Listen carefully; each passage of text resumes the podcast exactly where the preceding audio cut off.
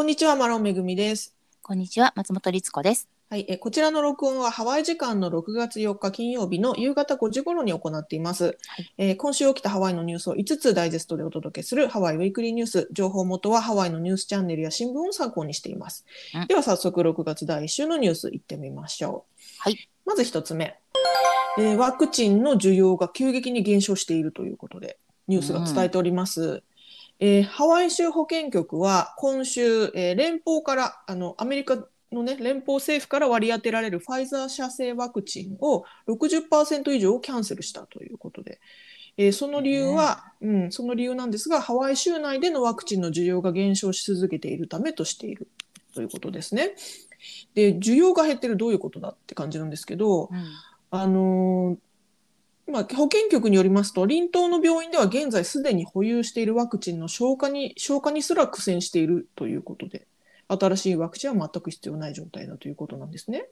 うんちなみにその臨島、要はオアフ島以外の島ではモデルナのワクチンを配布しているけれども、量はそれほどあのはけてないとうんいうことなんですって。ねで、ヘルスケア・アソシエーション・オブ・ハワイの会長ヒルトン・レイセルさんによりますと、成人に関してはワクチンの需要が減少していると。要は、つい最近ね、12歳以上もの子供もワクチン接種対象になりましたけれども、それまでは16歳以上だったわけなので、まあ、まあ、16歳以上っつってもね、16歳から19歳まではまだあの成人ではないですが、うんうん。まあ、最初はねその年齢切りであの高齢者から打っていったので、やはりその成人に関してはある程度もう行き渡っちゃってる。つまりワクチンを打ちたい成人には大体行き渡ってしまった。うん。ということで。でハワイ州では現在現時点で約52%が完全にワクチン済みだということなんですね。完全にっていわゆる2本目のワクチンも打ってますよっていうのは52%なんですって。であの残りの人たちは、あのワクチンを打ちたくないという意思の人とかあとはその健康上の理由などでワクチンが打てない人っていうのもいるので、そうですね。うんそれってまあそういう 12, うん12歳以下は入っているのかな？全員入ってますね。そうだよね。だから人口そもそも100%にはならないってことだよね。そうです12歳以下が打てないからね。そうですそうです。打てる人100%にはならない、うん現時点ではね。うんうんそうなんだけれども、まあ、もうちょっとね、あの、上げていきたいということで、で、ちなみにですね、これハワイ州だけで起こっている現象ではなくて、アメリカの他の州でも同じような現象が起きてるんですよね。はい。で、あの、国務省のスポークスマンによりますと、えーハワワクチンの、えー需要を喚起することが今後の最大の焦点であるというふうにコメントしてまして、うん。でハワイ州ではその対策としてワクチン接種をした人に対するインセンティブを、えー出していこうと。あのすでにですねこのインセンティブって要はご褒美みたいな、はいあのプレゼントみたいな、うんギギフトこれあげるよっていうそうね。そうそうであのアメリカ本土の州ですとね例えばクリスピークリームドーナツあげたりとかねあとニューヨーク州だとあの地下鉄が1週間ただとかねはい。結構そういうあのいいインセンティブをね提供することであのーじゃあ打とうかなって思う人たちの需要を喚起していくと。ですのでハワイでもインセンティブプログラムを開始する予定なんですって現在はまだないんですけれども、はい。えー今後開始する予定で、えー内容としては商品や、えー商品を上げたりとか、えーうん航空会社のマイレージ申請などが計画されているということで。ね。なんか私たちもう打った人はもらえないのかしらって思ったり ちょっとしちゃったりしますけど。えもらえてほしいですよね。ね それは。うん。ねただやはりあの集団免疫を獲得するためにはこの50%前後だとまだ集団集団免疫には達しないのではい。やはりね今後もっと伸ばしていくっていうことが大事になってきますよっていうことですね。はい。なんかやっぱり70%ぐらい、まあ目安ですけどね、目指せるといいなっていうのはいろんなところで聞くので、まあもうちょっと受け、まあ、受けてない方が受けられるようにとかう受けてくれるといいかなと思いますけどね。そうですね。うん。は。はいということでこちらが一つ目のニュースでした。はい。次二つ目のニュース参ります。うんはいワイキキでの殺傷事件が増加しているということで。そうなんですよ。うんね、ワイキキにお住まいの律子さんとしてはちょっとね、あの抜き差しならない状況。本当に、うん、ちょっとね、怖いんですよ。うん今週火曜日、えー6月1日ですね。えワイキキで2件の刃物による殺傷事件が発生したことを受け、ホノルル警察ではワイキキでの旅行者が巻き込まれる事件が増加しているということで注意を呼びかけています。うんえーまず一つ目のね、事件なんですが、はい1日火曜日の午前12時45分頃ですから、まあ、夜中ですね。うんえーまず1件目の事件がワイキキのオフアベニューとカラカウアベニューの交差点付近、えーカラカウア通りとワイキキビーチの間の部分で発生したと。で複数人グループ同士の喧嘩だったようでカリフォルニアから旅行に来ていた19歳のエリアン・デラ・セルダさんが胸部を刺され、えー救急隊員が駆けつけた時にはすでに亡くなっていたということで。ね。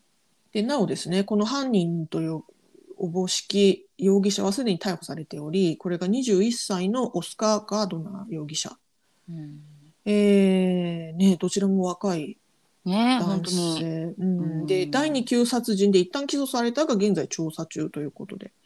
また現場にはもう一人の容疑者がの女性がいたとして警察が引き続き捜査中なんですって、ねって書いてありましたねニュースにね。うん、でこれがまず一つ目の事件で,、で同じ日この事件が1件目の事件の約30分後。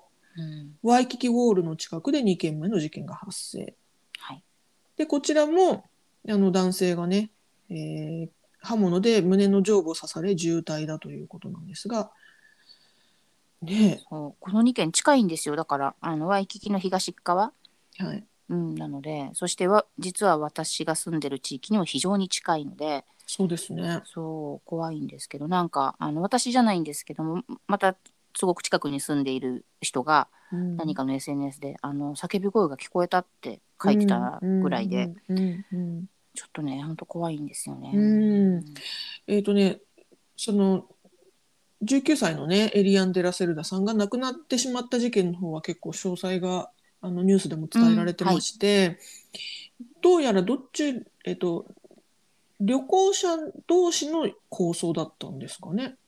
そこがちょっと私も読み切れてないんですけどでもまあどっちにしても、まあ、いわゆる喧嘩っていう感じの。うん、でね。かなり大人数での、うん。なんかグループ同士の衝突だったようであのなんていうんですかその喧嘩がね始まっちゃって、うんうん。その喧嘩の声を聞きつけてその周りの人が警察を呼んだりしたんだけれども、うん。もういきなり喧嘩が始まっちゃって、ね。いきなり刺されちゃったっていう感じだったようでさらにそのこのね亡くなった19歳のエリアン・デラ・セルダさんのお友達も、えー、とその対抗勢力というか対抗グループからの人から、えー、とスケートボードで殴られてそうそう、うん、そちらも怪我をしたっていうことでね、うん。でそのスケートボードで殴ってきた人たちはまだ捕まっていないということで。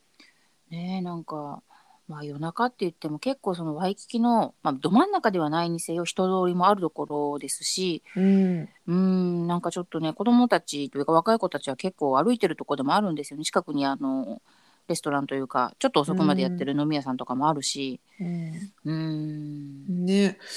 で、えっ、とですね、ワイキキでの犯罪はパンデミックの間は劇的に減少していたということですが、はいアメリカ本土からの旅行者が最近ね、増えてきたということで、このタイミングで犯罪件数も元に戻ってしまったというふうにニュースでは伝えてますね。ね、だってねその場所ってあのワイキキの交番にもものすごい近いんですよ。うん、そうですね。ねうんだから本、来であれば一番ああ、まあ、安全というかね、うんそんなに怖いことが起こらないだろうっていうビーチ沿いのところのはずなんですけどね。うんうんまあ、ワイキキ周辺を担当しているホノルル警察の巡査部長マルコムさんによりますと、うん。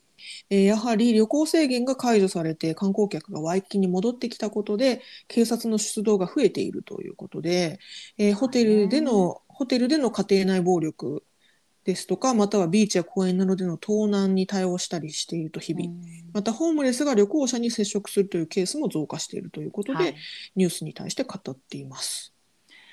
まあねあのあんまりあれですけどでもやっぱり治安というかね一時期その少なかった時は安全というよりは人が歩いていなかったっていうのもあるんですけれども、うん、うん、やっぱこう人が出てくればそれが旅行者であれ何であれ、ね起こるのかもしれないですけど、うん。でもあんまりねワイキキど真ん中ってなかった。あのちょっと九ヒ川とかあの荒井川っていうちょっと山側に行くと、うん。あの物暗い場所とかがありましてそういうところはねもともと危ないよっていうのを聞いてましたけど、結構そのど真ん中の唐川通りとかビーチの方ってうん。あんまりね大きなそういう殺傷事件ってなかった気がするんですけどね。盗難とかはね結構ありましたけど、うん、もうビーチの盗難はねそれはもう気をつけましょうなんですけど、はい、ねということでちょっとねあの警察も、まあ、引き続き捜査中ということなんですが、はいね、ちょっと心配ですね。うん、ちょっとショッキングですね。はい。はい。ということで、こちらが2つ目のニュースでした。はい。では次、3つ目のニュース参ります。えー花馬湾の入場料が25ドルに値上げということで、ね、大幅値上げ。急に来ましたね。うーん、これね、あの、ホノルル市議会で6月2日、花馬湾の入場料引き上げに関する法案が可決されたということなんですが、これにより、今まで1人12ドルだった入場料が、まあ、2倍以上の25ドルに値上げすると。で、現在ですね、ホノルル市長のブランジャルディ市長のサイン待ちだそうなんですが、サインされれば7月1日から、えー新料金が適用されると。ねこれ、今までもうちょっとじわじわ上げてたのに、そうなんですよ。でいきなりの、うん、12ドルっていうのも、このパンデミックの間に上がった金額なんですよね。もっと。安かったので。うんね、だからそれでも上がったばっかりなのに、うんさらに倍以上ってなかなかの、うんね、だって家族4人で行ったら100ドルだよ旅行本当ですね。うん、なんかちょっとしたね いいアトラクションうんなおですね、うんハワイ住民はこれまで通り入場は無料と。ありがとうごただざいます。うん。ただし、ただし車を駐車する場合は1ドルの駐車料金がかかりますということですね。でね。ま、た、また旅行者であっても12歳以下は無料。うんうん、ですから、家族4人でそのうち2人が12歳以下だったら、お父さんとお母さんだけ。だけね。うんうん50ドルだけなんですが、とはいえですよ。そう大きいと思いますよ。でねでまああの前ニュースでもやりましたけどもオンラインでね予約できるようになったりしていて、はい人数制限もされてますのでねちょっともうこれからハワイに来て計画する人はいろいろチェックしないといけないですね。そうですね。おそらくその入場制限をして、人数制限をしているから、その分、一人ずつのね、単価を上げないと採算、採算というかね、その費用が賄えないということなのかなと思ったりしましたけれどうも。んね。はい。ということでした。はいでは次、4つ目のニュース参ります。えーガソリン価格が高騰していますと。1ガロン約4ドル。そうなんですよ。うんアメリカ自動車協会、通称 AAA によりますと、ハワイのガソリン価格は2014年以来、えー最高価格に達しているということで、レギュラーガソリン1ガロンあたりの平均価格は3.93ドルなんですって、ハワイ州全体で。うんでですね、これガロンで言われましてもって感じだと思うんですね。私計算しましたよ。あありがとうございます。え1リットルあたりに換算すると約1.04ドル日本円にすると約114円ね、これ日本の感覚だとそんなに高くないのかもしれないんですけどね。そう思います日本の方がガソリン高いですからね、ね、でもあの安い時は本当にあの2ドル台だったりそのうん。1ガロンですけどね、はい。しましたし、うん。私覚えてるんだけどもその 私がハワイに来た2000年？はい。確かね2ドル切ってる時あった気がするんですよね。うんうんガソリン1.99みたいな。ガソリン価格は結構ねアップダウンが激しいのでね。ねうん。でなおですね島別のガソリン価格はうん。オアフ島は3.85ドルで一番安くてですね。はい。続いてマウイ島カフルイが3.92ドル。うんえーハワイ島ヒロ4ドル、はいラナイ島リフエ4.12ドル、モロカイ島カウナカカイはなんと5ドルということで。モロカイ高いね。うーん、やっぱりね、その臨島にななればなるほど。そうですね。まあ需要と供給のバランスもありますしね。うーん、ただ、うん大変だなっていう。いや本当ですよ大変だなって思いますね。うんただね、これね、私が住んでるオレゴン州もね、今価格上がってるので、まあ、全体的に上がってるんでしょうね。オレゴンってちなみにどれぐらいなんですか？あのね、あんまりオアフ島と変わらないですよ。あそうなんだ。うん、三そうですね、レギュラーガソリンは多分さ4ドル切るぐらいですからね、そうなんだね3.8とか9とかです。ねただあのディーゼル、ディーゼルガソリンがかなり安いんですね。あ安いんだそうです。あの、ハワイだとディーゼルは高いじゃないですか。高うんめちゃくちゃ高いあの、本土はすごく安いんですよ。そこが違うのかそこが大きく違いますね。